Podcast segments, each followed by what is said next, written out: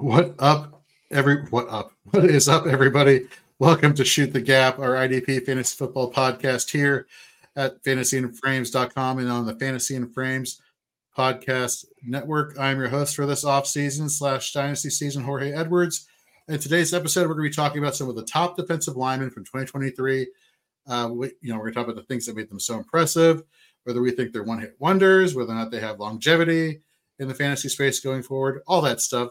So get ready as we talk some IDP fantasy football next.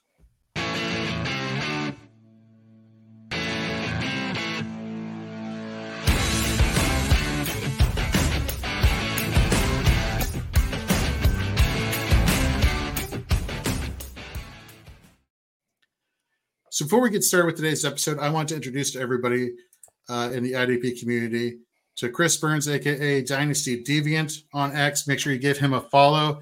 He is joining Nate Markham and myself here in producing some IDP content here at Fantasy and Frames, and he's going to be with us on Shoot the Gap going forward. You can also see a lot of his work when it comes to the Dynasty content we put out here at Fantasy and Frames, and more so uh, on Dynasty 365, our Dynasty podcast, which will return from its short hiatus right after the Super Bowl. So, without further introduction, Chris, how are you doing tonight, man? Jorge, I am doing well. Um, I'm excited to be a part of, uh, you know, shoot the gap, get into the ID, IDP side of fantasy. Um, yeah, like feel great, happy to be here, and you know, feeling good as always. Nice, very nice. Um, so obviously, we just are wrapping up championship weekend. You and I were talking in off the air about just things we uh, noticed and things we enjoyed. Is there anything? Is there which fan base do you feel worse for? Let's put it like this: the Ravens fan base or the Lions fan base? I feel the worst for the Lions fan base just because they've been waiting for so so long, and watching that game, they saw it just slip out of their hands, like you know, making it to that Super Bowl. So I feel bad for them. Like the Ravens, they've had success much more recently and um, you know, it's hasn't been as long for them. But yeah, for Detroit and like those long suffering fans, I felt for them. Like my heart broke for them. So I think they felt it the most. Yeah, you know, like every when I'm scrolling through, you know, my X timeline or my Twitter timeline, and for those who don't realize that Twitter is now called X, it's not code for anything more scandalous than that. I promise. Sometimes, I guess, you know, those advertisements will get you. Anywho, um, you know, I'm scrolling through there, and every Detroit Lions fan that I see on there, it's like we're playing with house money. We got nothing to lose. Let's just go out there and have a good time. And like they were happy for a good part of the game, uh, and then things went downhill. On the flip side, Ravens fans, you cocky sons of you know what? Um, it's like, well, we're, we'll see you. We'll see you in Las Vegas. We already have. I don't know if you do this or not for your Super Bowl parties, but I always like to get uh, for a Super Bowl party like the official plates and you know spoons and cups and whatever of the Super Bowl that year. And so it's all like purple and red. And I'm sure you heard the conspiracy theories that it was supposed to be the Ravens and some team that had a red logo, aka the 49ers. And so yeah, they're all like, yeah, we're gonna have our custom Super Bowl Super Bowl decor ready to go, yada yada yada. Oh no, not happening. Sorry. Um, just just an utter utter ass whooping by Kansas City. Uh, kudos to the Chiefs for making it. Um, but uh, I, I, don't know. Defensively speaking, IDP IDP wise, this should be a very uh, fun game, and we'll be definitely talking about that uh, heading into the Super Bowl next week, just for fun. But speaking of IDP, why don't we get into what we're here to talk about, which is some of the top performers at the defensive line position here at fantasy and uh, excuse me in fantasy football uh, in 2023. We're going to be breaking it down between the interior linemen, aka the defensive tackles, and then your edge rushers, which can constitute your defensive ends or outside linebackers, whether you're playing in a 3 4 or 4 3 base defense. Uh, as always, here we use Fantasy Pros IDP scoring because we take part in the Fantasy Pros ECR competition.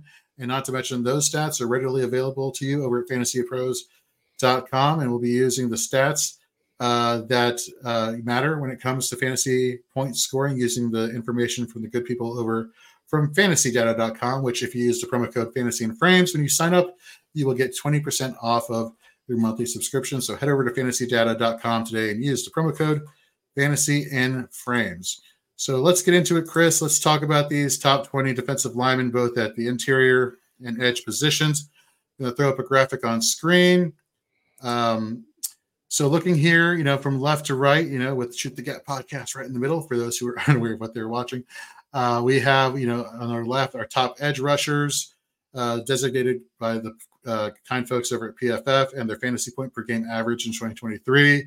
On the right, we have defensive tackles. And so let's let's address the elephant in the room here. You know, we were talking about purely defensive linemen positioning and rostership of players you want on your team. Uh, you know, having these true edge rushers are really what you want in terms of fantasy production.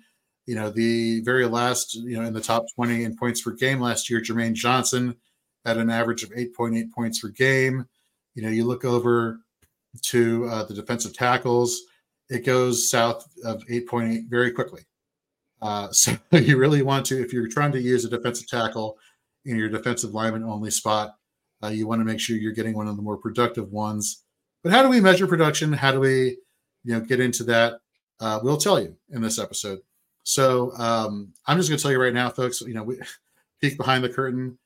Uh, you know, I was looking at the notes that both Chris and I put together. Uh, get ready to have your mind blown in terms of production uh, uh, quality, in terms of just how you know these advanced metrics that we'll be talking about played into the significance of how good these top edge rushers were, which Chris will get into in a little bit. Uh, but I'm going to tackle defensive tackles because there's a lot less to sort through and sift through when we get into that. Uh, so let's look at the top, you know, five or six here. You have DeForest Buckner using again Fantasy Pros IDP scoring, averaging 10.4 points per game, followed by Zach Sieler of the Miami Dolphins with 9.7, Derrick Brown of the Carolina Panthers 9.2, Justin Madubuike, who just was phenomenal, phenomenal waiver wire pickup. You did not draft him. For those who say, "Oh, I drafted," no, you did not. Stop it. You you picked him up on waivers, and if you did, like this guy, you probably won a championship. Like this guy, wink, wink, humble, nudge, nudge. Ed Oliver, Jeffrey Simmons, Christian Barmore, Christian Wilkins, Aaron Donald to round out some of these players that are playing at the quote unquote, you know, upper elite levels in fantasy pro scoring at the defensive tackle position. And so I wanted to do a deep dive and look at certain metrics that you can find um, at various places. I like using PFF for theirs.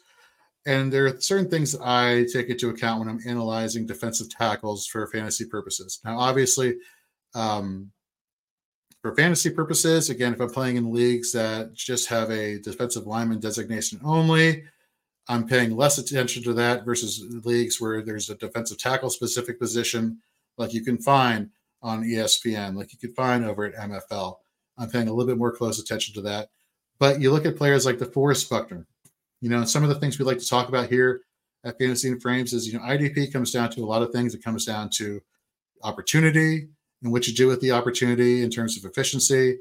Uh, and so when we talk about that, we talk about certain things like win rate, you know, how quickly a, a, defensive lineman is able to beat their blocker. We talk about pressure rate, you know, how much pressure in terms of sacks and hits and hurries on a quarterback, making them feel uncomfortable in the pocket, how good and effective they are at doing that. We talk about tackle rates, how good they actually are at making a tackle. There are a lot of players out there that are really bad at making tackles, like literally like whiffing air. And you just have to ask yourself, why? How? How does this happen? It does. And that that that really matters uh, when you start thinking about, you know, players and their longevity and their consistency for fantasy purposes in IDP. So, you know, when I'm looking here, you know, again, DeForest Buckner, Sieler, Brown, we're ranging from 10.4 points a game to 8.9. And some of the things that really stood out from these players, you know, is that a majority of them had, you know, above a league average in win rate. So a lot of these players are beating their interior offensive lineman blocks, which is great because you want them getting into the backfield, either getting a sack or getting a quarterback hit or getting a tackle for a loss, tackle for a loss, excuse me, uh, which translates all into fantasy points, which is what we're here to talk about, right? Um, you know, the next thing we get into is pressure rates. You know, we want the pressure. You know, specifically dealing with the sacks uh, and the and the quarterback hits, not so much the the tackles for a loss, so to speak.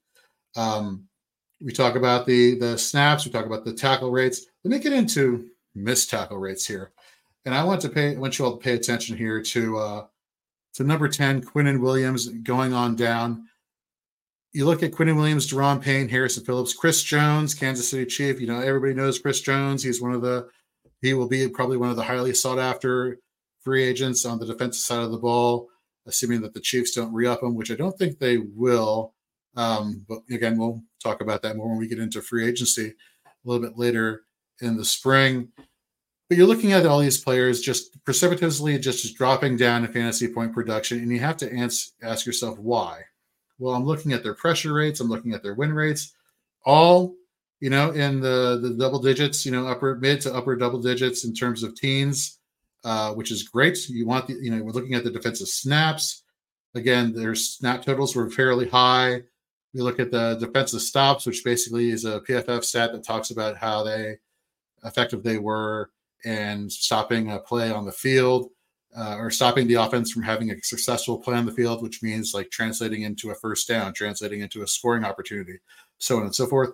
All these players, you know, are doing well, but yet their fantasy production has just been just really not as elite as you would think.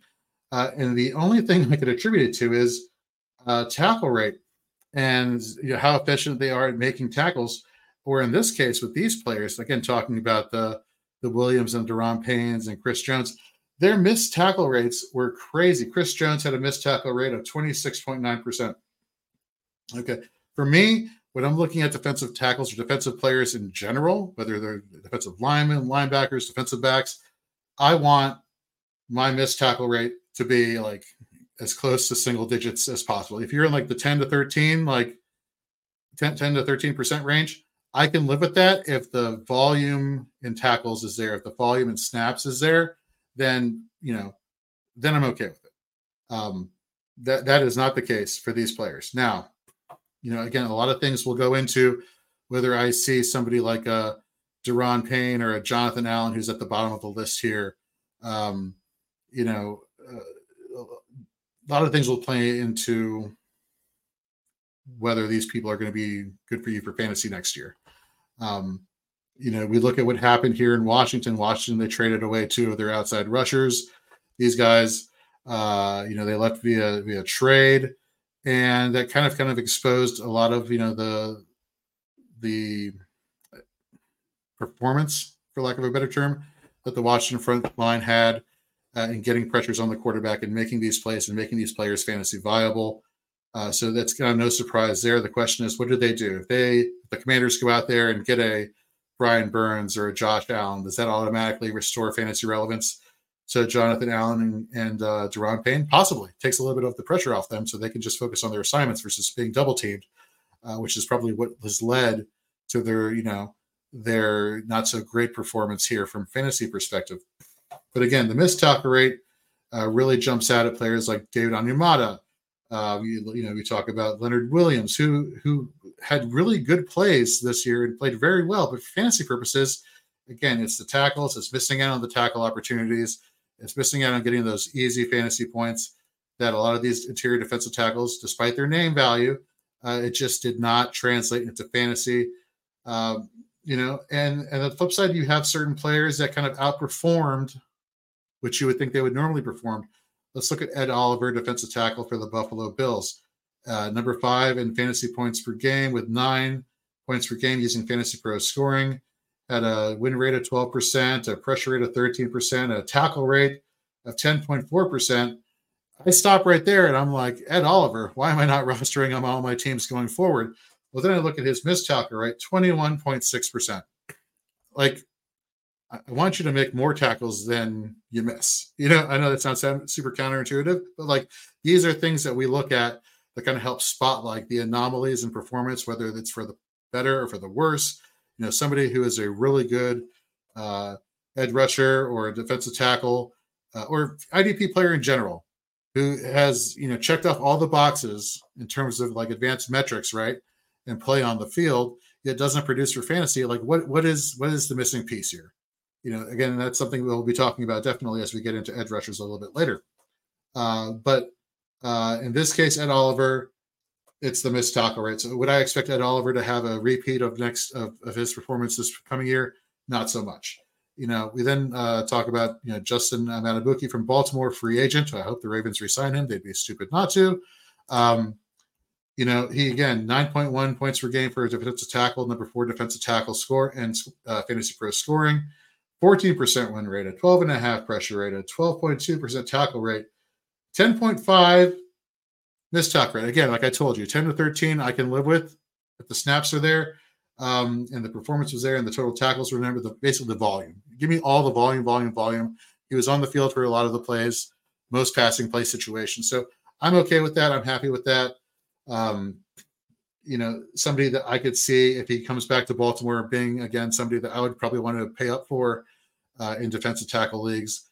If these leagues are like IDP only, we can get into this the draft strategy of you know offensive leagues with IDPs in them in a later time. But again, somebody who, you know, for a defensive line only league, I would consider him as a starter in a defensive line only, considering the fact that he is somebody who is a quote unquote defensive tackle who may not get as much opportunity one on one to get to the quarterback as one of these elite pass rushers like a Parsons or a Watt.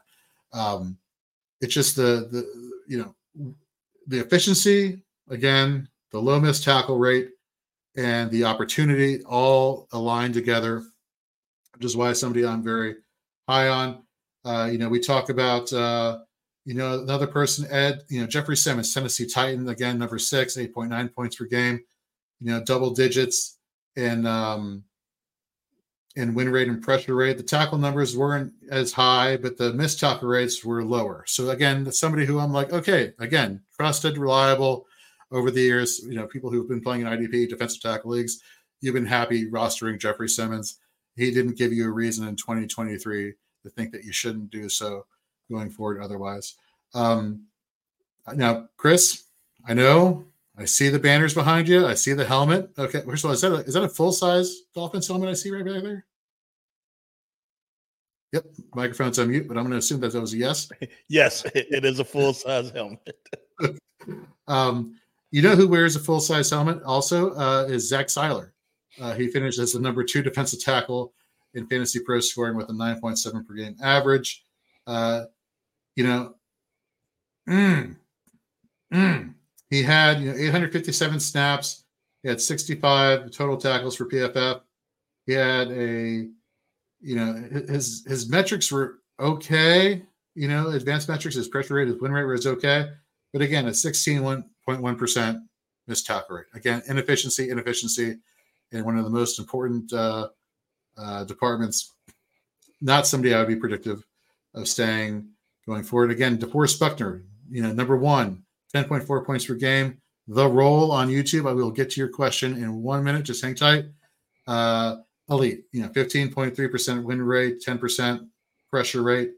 Um, missed tackle rate 7.8%, just what you want. You want the consistency. You don't want the people who are layering in one deficient area of uh, of their performance. So just you know, interesting takeaways here from these top defensive tackles.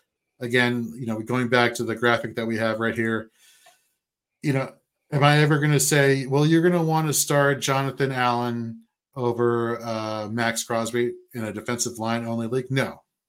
But again, we can get into the the whole aspect of defensive tackle only positions and rostership in a future episode. But as a whole, you know, we're looking at the top performers again from 2023.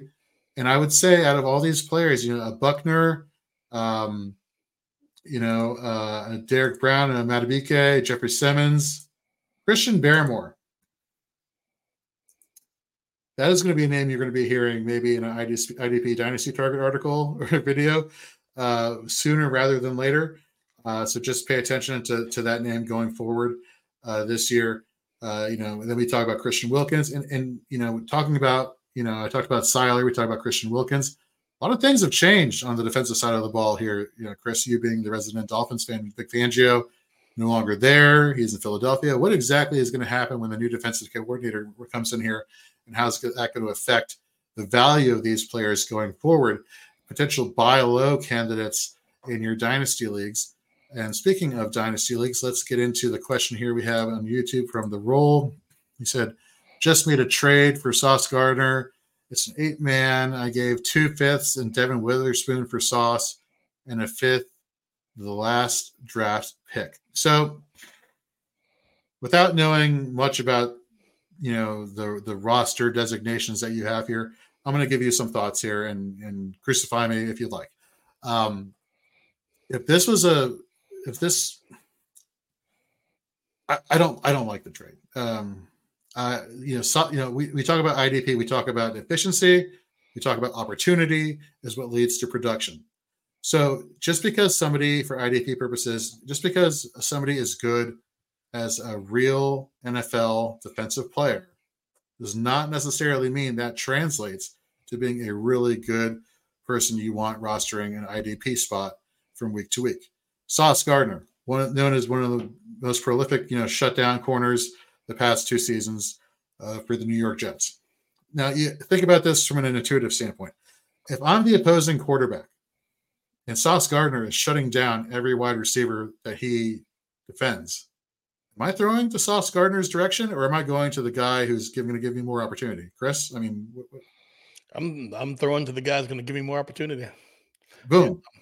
So therefore, your your opportunities for big for tackles, for pass deflections, for pass breakups, or whatever you want to call them, uh, for you know j- that goes out the window. That goes out the window because again, you're not going to the ball's not going to be going that person's way. It's going to be going to the other guy. On the flip side, uh, in cornerback specific leagues, I did a little deep dive into this a few weeks ago. Put it on my uh, tweeted this out or X this out. What is how do you what's the verb here? You know that we talk about. We used to say tweeted, but now with it being called X, it's like is it X'd out? Is it but that it's crossed out? I, I, still stick with tweets. They're still called tweets though. They're not retweets, but they're still tweets. Okay, fine, fair enough. We'll we'll keep calling them tweets, you know, as long as Elon keeps you know doing that. Um, you know, looking at cornerbacks specifically, Devon Witherspoon was actually one of the most uh, prolific cornerbacks for fantasy purposes um, this past season because he not only had a lot of pass deflections, he also uh, played. Uh, you know, he had a lot of tackle opportunities. He made himself more play closer to, or the defensive scheme, I should say, helped him play closer to the line of scrimmage. Had more tackle opportunities there. Uh, just an all-around, just really good player who teams were not shying away from as much as they would be shying away from Sauce Gardner. So uh, if your if your teammate here your league mate is like, you know, I don't know, can you do a redo? I don't know. That that's just that's that's my thought there. You can obviously have your different opinions, and it kind of depends on your your league size and scoring settings and whatnot. But that that's my initial takeaway from the trade right there. Um, have another comment here. What do we think of Tulia Tuilapu for Dynasty uh, going forward? I like him. I think he's one of the you know unheralded you know edge rushers that I'm definitely trying to acquire in Dynasty. What's going on with Joey Bosa? We don't know. What's going on with Khalil Mack's long term point? You know, uh, long term, you know, time as a Los Angeles Charger. I don't know. There's a lot of money that's being paid to a lot of these players in Los Angeles for the Chargers that can't keep being paid to these players much longer. Um, and so I think with the draft capital they invested into in Tulia Tuatolopu, uh Tulo two, wow, that's a that's a tongue twister. Um, I think you hold steady, you keep them on your roster. Because I I personally, barring some crafty, crafty, crafty bookkeeping, which is you know possible, it's obviously possible. Teams have found ways to do it for years. I do not see Khalil Mack and Joey Bosa both being on the team this year. In fact, if I'm a Joey Bosa manager in my dynasty leagues, I'm trying to get rid of my shares and trying to get shares here of Tuli uh, here for the Los Angeles Chargers for Dynasty. Uh, so those are my thoughts on that there. Um, yeah, so the, that's that's kind of what it comes down to defensive tackles. You know, you again, you really want to go after the really productive ones, the really efficient ones, to have any, um, you know, those those are the ones you would be comfortable putting into a defensive line only spot there. But Chris, as you're about to get into, really it comes down to the edge rushers, the outside linebackers, the defensive ends in a 3 4 or 4 3. Um, you know, the, this is where the bread and butter is made. This is where, you know, the designation of, or the true position designation comes in handy here. Gary Davenport, the godfather of IDP at IDP Sharks on, on X, um, had been petitioning for years, for years to get you know outside linebackers clumped into the defensive line category because uh, this whole concept of true position being that look if your job is to get to the quarterback you should all you know every player whose job is it is to be get to the quarterback should be classified under one category aka defensive lineman. So uh, because of that you get a lot more upside with a lot of these defensive linemen than you did in previous years. Um, but enough about that. Uh, chris why don't you take it away here? Let's talk about some edge rushers and who would you like to talk about first? All right, Jorge, if you uh, put that graphic back up. So the first group that I want to talk about is going to be um, the top five edge rushers in Fantasy Pros scoring for points per game. And as you look at this, the graphic, you look at the edge rushers on the left, you'll see, like, I'm going to break it down pretty much into what I see to be defined tier breaks um, in the scoring this year. And that first tier is going to be, you know, the first five. It just happens to work out like that. the second tier is going to be, you know, six through 10, and then the final 10. So the first group that I'm going to talk about is the top five edge rushers in scoring. And those were TJ Watt from Pittsburgh with his 14.8 points per game, you know, from Fantasy Pros IDP scoring. Khalil Mack from the Chargers, almost at the Los Angeles Clippers, but from the Chargers with 14.3 points per game. Danielle Hunter of Minnesota with 13. Jaelan Phillips from Miami with 12.7. And Maxx Crosby from Las Vegas with 12.4. So these were your top five uh, scores and points per game, you know, for our Fantasy Pros IDP scoring. so I'm going to take this first group and just going to break it down a little bit of how they fared and you know, try to come to a consensus of what led them to get to, you know, that top five scoring. And so the first metric that we're going to start off, we're going to talk about total snaps. And if you look at the total snaps of the top 20 defensive, the edge rushers um, for 2023, we see like trends, you know. So four of the top five in the fantasy pro scoring, like they had like 900 total snaps. And Crosby had 1,082. Hunter had 1,004. Mack had 934. And TJ Watt had 930. So those guys, they finished in the top five in uh, points per game. And they also had those 900 snaps. So that's something that made me start looking at that like, oh, okay. So these total snaps might mean a little something to me. You know, because initially I'm thinking that it's all going to be about tackles, it's all going to be about, you know, like rushing and things like that, but not necessarily so. Not necessarily so from what I'm seeing. Um, the outlier from those top five was Jaelan Phillips. You know, he had an injury like on Thanksgiving, like right after Thanksgiving. And so then he was out after that. But he was still, you know, 12.7 points per game for those games that he did played. And even though he is an outlier, I look at the position that was filled by him, like Andrew Van Ginkel came in for him after that injury, and he was in the top 20 as also. So uh, I had to believe if uh, Phillips did not get injured, that he still will be on this list. But another major outlier that we see in total snaps is Aidan Hutchinson, who had 986 snaps, which is third amongst edge rushers. He finished third amongst edge rushers, but he only finished 12th in points per game. A little bit later, we'll try to dig into like what may have led to that. So no other edge rusher like had over 880 total snaps. Um, so just from looking at that right there and like how it's so top heavy, you know, points per game, like total snaps, it seems to have a solid correlation in fantasy points per game, which that's what you're looking for. You're trying to figure out these guys that are going to give you that high floor and give you consistent fantasy points a game. So if you start off not knowing where to go, if you look at total snaps and you find those guys who are getting over 900 total snaps, then you have a pretty good indication of where you're going to start getting points from. But let's keep on going a little bit farther. You know, so pass rush snaps, um, four of the top five uh, points per game scores. They met the metric. You know, they were in that top six, and they had over 530 snaps. Crosby 650, Hunter 613, Watt 551, and Mack 534. So they're all over that 530 metric, and that also put them like top four you know, four of the top five, you know, so they're four and top six, which is pretty good. Um, Aidan Hutchinson, who finished second in pass rush snaps, Nick Bosa, who finished fourth in pass rush snaps, they did, you know, finish 10th, like at 9.9 in points per game, respectively, but they weren't in that uh, that top echelon of pa- uh, edge rushers. Um, so when we look at stuff like that, it's not as strong as total snaps, but it's still a pretty good correlation to the points. We're seeing that, okay, so if these guys are on the field a lot, and if these guys are rushing the passer a lot, these guys have a tendency to score points a lot. So that is pretty, you know, indicative. You know, so that's like opportunity is going to lead to production.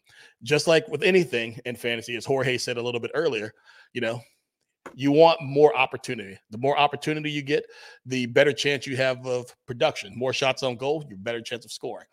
Um, let's go a little bit farther. We're looking at total pressures. And this right here is where we start to see like there's a slide down from those top five, that top tier sliding down, you know, into the list or whatever. Um, so the top five scores, they managed to get 80 to 94 in total snaps. But we look at Parsons, Hutchinson, and Nick Bosa. They were top threes in pressures but they were out of the top five in scoring. You know, as you can see, like you look where Maxx Crosby is the end of that first tier break. You know, Crosby, who had 94 uh, total pressures, Khalil Mack, 88, Watt 86, and Hunter 80. So all these guys, you know, are in that range, that 80 to 94 sweet spot of where you're looking for when you're trying to find, you know, a true like uh score when it comes to edge rushing. You know, the top of the list here, like the our pass rush specialists. So the guys who are in that top five are going to be, you know, like the Micah Parsons, the Aidan Hutchinsons, and the Nick Bosas, the guys that really get out there on the field and their goal is to just flat out get after the quarterback. You know, so they were the ones who finished top in the pressures. But even though they finished top in the pressures, they still didn't make it up to that list of, you know, fantasy points per game scoring. If we go down to total tackles, you know, for these top five, um, it seems to be like the sweet spot for that is 62 plus, you know, for total tackles. Uh, Crosby and Danielle Hunter, like they are the only two that made the top five, you know, in points per game to be top five in tackles. Um, Khalil Mack, he finished eighth. Watts, he finished 12th, you know, so it's different now. We're starting to see where we're starting to come back to the pack here. Like total tackles, like you have a splattering of the top 20 scores, like they're mix and match. They're all through that list somewhere. You know, so you really can't see a strong pattern. Nothing is close to what you've seen to total snaps and um, uh, pass rush snaps. And then we get down to defensive stops. Now, when you look at defensive stops, we're back into where we're seeing a cluster of those top five finishing at the top of this uh, category. As Jorge told you earlier, like defensive stops, it's pretty much it's a metric um, that PFF has come up with where it's um, when you stop the offense from having what they would consider a positive play. So like Jorge, you're stopping him from getting a first down, you're stopping him from getting a touchdown, or you know, you're putting him in like an adverse situation. Those are the considered stops. Uh, so three of the top four in points per game finish top three in stops, you know, and they range anywhere from 49 to 52 of those stops. And those guys were Mack, you know, he finished second, Hunter, he finished third, Watt, he finished first, respectively, you know. And as you see, they are in the top five of points per game. Crosby, you know, he had uh, five and he finished eighth and he had 38 stops. So if you look at this right here, just by, you know, of the top five scores and so many being in that top cluster for points per game, it is an extremely strong correlation, you know, to consistent uh, points per game scoring.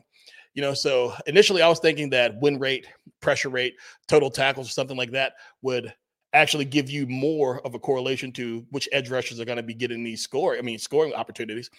And it's not necessarily the case. Like the win rate, the pressure rate, the total tackles, that is more of a secondary, like you know um, stat that you're looking for when you're looking for your points per games. Um, so if you are on the field, like getting all those total snaps, and you're getting pass rushing snaps, and then you're also good at your win rate and your pressure rate, then you're going to score some points. But it just seems that the true pass rushers, the Myles Garrett, the Michael Parsons, the Nick Bosa's, you know, they aren't on the field as much as some of these other guys like Watt and Crosby. And it shows with their points per game, which I thought was very, very like, and I mean, it just blew my mind to see this because it just wasn't what I was expecting, you know. like Jaelan Phillips, you know, he had 7.1, Crosby at 5.2, you know, with their uh, tackle rate, and they finished in the top six. So those guys, they actually like Phillips, you know, he's going to go out and play that linebacker role a little bit more, where he's actually still making some tackles and setting the edge and trying to like collapse down. So when we look at that, okay, that kind of makes sense also, but still, overall, we just want those guys who are actually on the field more and that are pass rushing and also getting those stops. It's like it's awesome to see. So total snaps, sna- uh, stops, pass rush, like these are the metrics that we're that are absolutely setting the top five apart from the rest of the top twenty. Which, if you're like doing your draft, those are the guys that you're going to look for. You want to look for those numbers and everything. All right, so Jorge, if you could put that uh the graphic back up. Yeah. The next grouping that we're going to talk about, where I say like the next tier, is going to be your edge rushers between um, number six and ten in you know the Fantasy Pros IDP scoring, and those guys were at number six was Bradley Chubb from Miami with eleven point eight. Josh Allen from Jacksonville, also with 11.8. There was a tie there. Micah Parsons from Dallas, he comes in with 10.5 points per game. Myles Garrett from Cleveland, 10.3, uh, and Trey Hendrickson from Cincinnati, also 10.3 points per game. All right, so now we'll look at those same metrics that we did with the top five, and we'll see how this bottom half of the top 10 does. Like, so six through 10.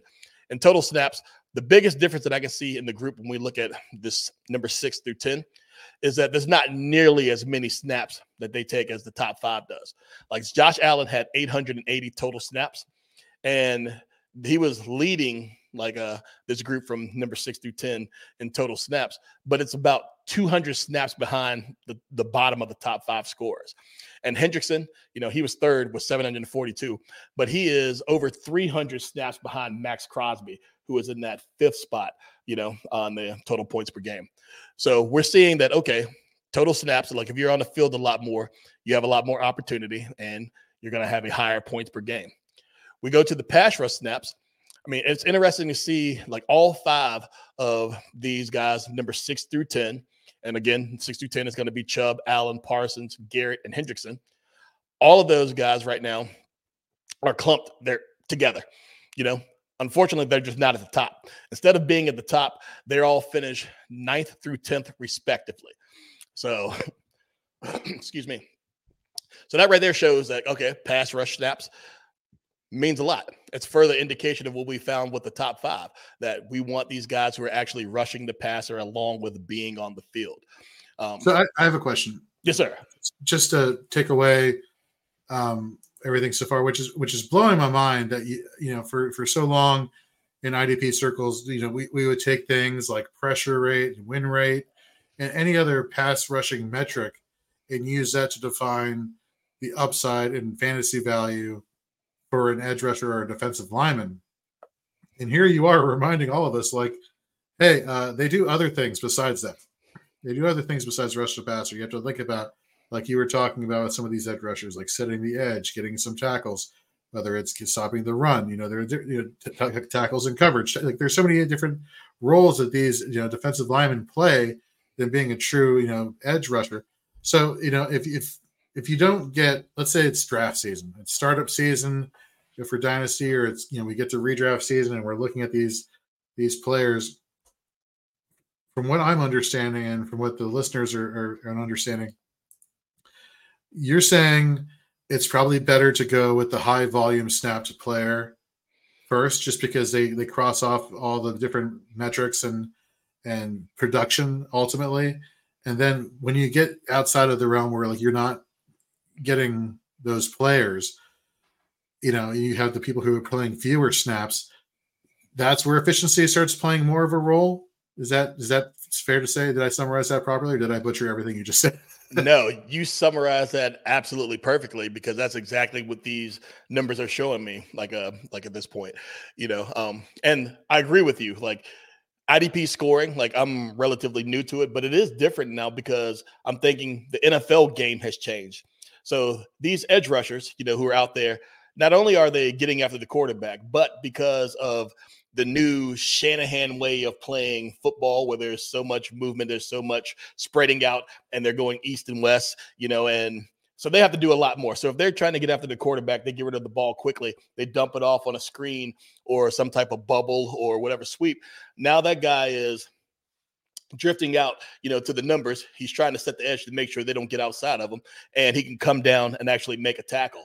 You know, so they're doing a lot more than just rushing the passer. You look at a, um, a specialist like Micah Parsons. Micah Parsons, now he lines up everywhere. I'm surprised that we haven't seen him line up out wide at corner yet, but he's actually doing everything, you know, because they're trying to get away from him, you know. So it really is showing like a lot difference that if you look at the guys who are getting that volume, who are actually good at that position, like you look at Maxx Crosby, high motor, never stops. TJ Watt, a flat out stud. He never stops. So these guys are not only on the field on third down or long situations, they're actually out there and they're making plays on those short downs too. So first and second downs, like second and short, Maxx Crosby is coming in to make a defensive tackle.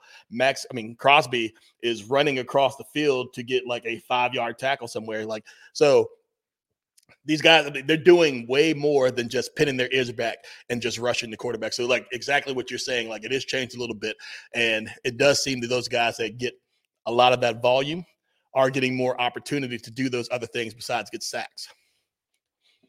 Man, so I, you know, so that, let, us take this a step further. So again, we're get, we're getting into you know the the thralls of dynasty season, and we're doing startups, and people are doing whether they're in all IDP dynasty leagues or they're doing mixed offense and IDP, and they get to the point where it's like I should address the IDP position. I should address, um, you know, these players. Um, you know, we talk about defensive ends, we talk about outside linebackers. You know, we talk about like you mentioned, T.J. Watt and Micah Parsons, how they, you know, they basically control the edge. Although, like, like you said, Micah Parsons is lining up everywhere. Are you still of the are you well I should say are you of the belief that it's better to draft players that play more of that linebacker role still versus being a pure pass rusher defensive end in terms of upside for fantasy just because they are the ones who on short situations are trying to make that tackle to prevent a first down or get that tackle for a loss or so on and so forth? Or are you are you a believer that no I'm going to hold that hope and hope I hit the nail on the head for the elites defensive end whose primary job is just rushing the passer? No, so as for me, like my mindset is to going after the guy who is going to give me a more consistent floor. So, you know, like um with anything in fantasy, like nothing's guaranteed, but there are things that have a higher probability of happen happening. You know, so I believe that TJ Watt has a higher probability of getting a couple tackles, getting a couple pressures, and disrupting a game more so than TJ Watt getting in the backfield and getting two ta- uh, sacks, you know, on the quarterback. It could still happen, but it might not. So TJ Watt, I know that he's going to drop in cover sometimes, so he may give me a fluky uh, interception that's going to offset, you know, um, like somebody who's might get more sacks because they just rush the quarterback a lot more. I want the volume because I just want as much opportunity as I can get because the more op- the more chances you get to get fantasy points, the more likely you will get fantasy points. You know what I mean? Um, so you look like Parsons, like I, I, keep going. I feel like I'm picking on Parsons a lot, but if you keep looking at Parsons and you're looking at Bosa, when you know what their prime directive is, like they are going after the quarterback. Well, teams know this as well as you and I do. You know, so when they're like uh, seeing that, all right, they're going to try to do things to disrupt you. I've seen uh, there's been a huge shift of you know on down the distance, and you're lining up and you see when Bosa, which is pretty impressive how he gets in his stance. You know, like he does like that yoga stretch, and you know that this guy is ready to unleash the beast. You just run right at him because he is hell bent on getting to the quarterback. Like if you just knock him off his uh, you know, um his angle a little bit, I mean, and then you can just move on. That's what we start to see where Bosa was not as effective this year as he normally has been. Mm. And then you look in the middle of the season when, you know, they were like, we're going to stop letting Michael Parsons destroy us. I mean, now granted, the refs didn't want to give him any holding calls. Bringing in know, the controversy. Okay. Yeah, exactly. But, you know, so there's things like that. So you look at, um, it all comes together. But like, just like on the offensive side of ball, if you're playing PPR, like you want the PPR gold. Like I don't need somebody like Will Fuller back in the day, who's going to give me one pass for 57 yards and a touchdown. Give me Jarvis Landry, who's going to give me 10 catches for 50 yards. You know what I mean? You know, because he is going to outscore that big play. Um, big plays, it's the NFL. And we all know the NFL, like all these guys are really good. Like we're watching it and we might say, oh, this guy's not so good just because they're compared to the other top 1% of football players in the world. You know what I mean? So all these guys are really good. So that means these big plays aren't going to happen as often as we want them to, or as often as it happens when we're playing Madden. You know, so give me just the consistent little things that's going to stack up to be a lot more than just a major play, you know, every two or three games. No, that makes sense. Uh, you know, you you mentioned earlier Aidan Hutchinson, and I, I'm probably jumping the gun here, but as as a lot of the you know football viewing audience out there was, unless you were a hardcore 49er fan, like you were cheering for the Lions to to get to the Super Bowl, right? And you know, I, I'm curious to hear what what is your thoughts on or what information you found in regards to Aidan Hutchinson and what kind of dropped him out of the the top, you know, performers here for fantasy purposes. Okay. Yeah. So as you see, Aidan Hutchinson, like he finished number 12, you know, uh, for edge rushers in 2023 for the points per game scoring. And like you're wondering why, because when you watch him play on Sundays, like he's high motor guy, he's out there, he's doing a whole lot of things. You see him all the time. You see him rushing the passer, you just see him doing a lot of stuff. But it did not translate into fantasy points per game. He only had 10 points per game. So if we go and we look at those metrics and everything. So remember, we talked about total snaps, saying that you wanted to be over 900 total snaps, you know, to give a good indication of fantasy points. Well, Aidan Hutchinson was third in uh, total snaps with 986. In pass rush snaps, um, Aidan Hutchinson was out there also. He was number two in pass rush snaps behind Maxx Crosby with 624. So he's over that, you know, 530 mark that you're looking for. In total pressures, Aidan Hutchinson was doing his thing. He was second in total pressures, only behind Michael Parsons with 101. And even if you look at the tackles, you know, like Aidan Hutchinson's job is not to go out there and make a whole lot of tackles, but uh, like he finished like 15th in the top 20 when it comes to that. So you're looking at that. So you're sitting there thinking, like, all right, so the pass, the total snaps, the pass rush snaps, and the defensive stops. Uh, I'll tell you what he did in stops. Um, Aidan Hutchinson, so his stops number was a little low. So he wasn't topping that. He was actually 18th when it comes to defensive stops. Uh oh. So now we're starting to see where it is. So even though he's high in the total snaps, he's high in the pass rush, massive drop when it comes to defensive stops. All right.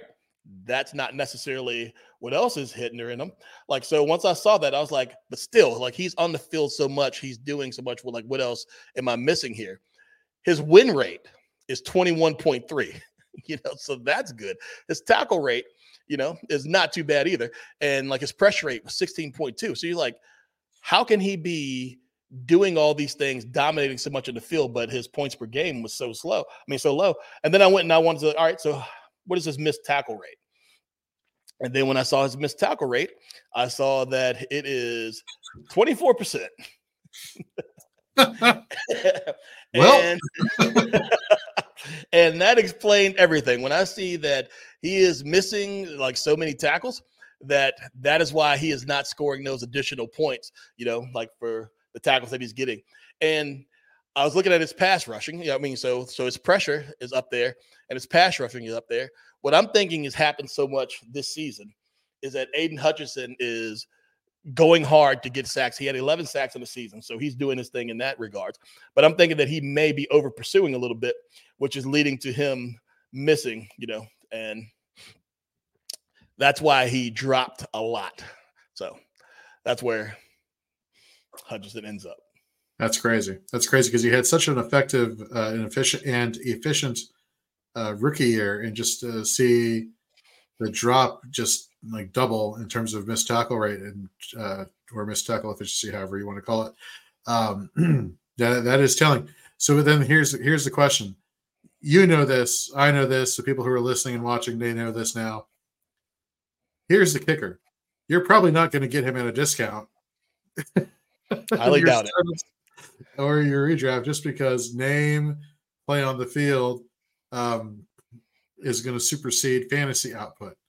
But if you're the shrewd fantasy manager, IDP manager, um, in a dynasty, I don't. It's it's tough, man. It's tough. It's tough. Like, where do you value Agent Hutchinson, Aidan Hutchinson going forward? To find that out, you should head over to fantasyandframes.com and check out our dynasty rankings. And as we get ready for draft season, our draft rankings, and of course, our weekly rankings. Um, dude, Chris, this is this is so much so much knowledge. Uh, this is crazy. This is crazy. Again, I go back to what you know you were saying, and and we said earlier. So many people like talking about the, the key metrics, the, the win rate, the pressure rates, the efficiency, and they just blindly neglect to talk about oh how much are they on the field. And, mm-hmm. and here's the thing: a lot of people out there in fantasy football land let's face it, a lot of them don't play IDP fantasy football. It's for people who enjoy football and people who I like the most. Wink, wink, nudge, nudge. To all you who are listening and watching, um, I, I, think IDP fantasy football gives the, uh, people more of an appreciation for offense, really, because you know now what these offensive players are having to go through to get to the production that they get on a weekend and weekend basis. And I think we're going to do a really good job. And you did a really good job today, Chris.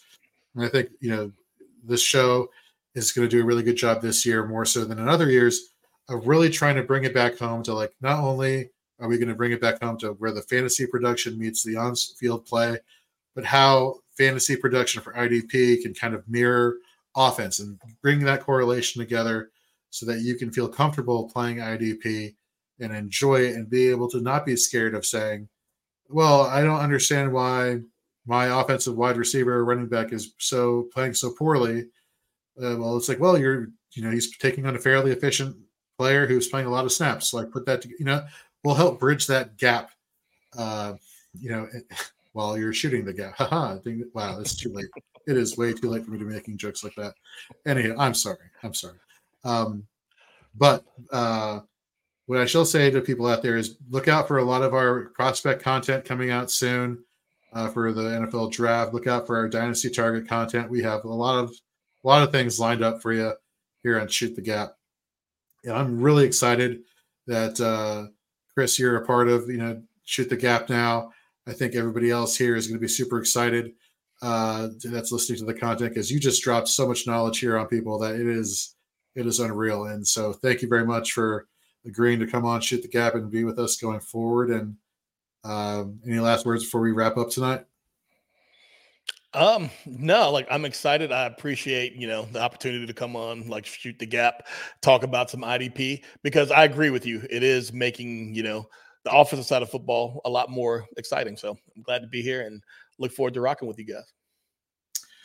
All right, folks. So this was our uh, makeup episode from last week. Uh, this Wednesday at 10 p.m., our usual time here, we will be talking about the 2023 linebackers, top performers, top 20 and uh, giving you our thoughts on their performance, uh, the behind the scenes look at what made them special in terms of their performance, as well as whether we think they're people that you could be counting on in 2024 and beyond.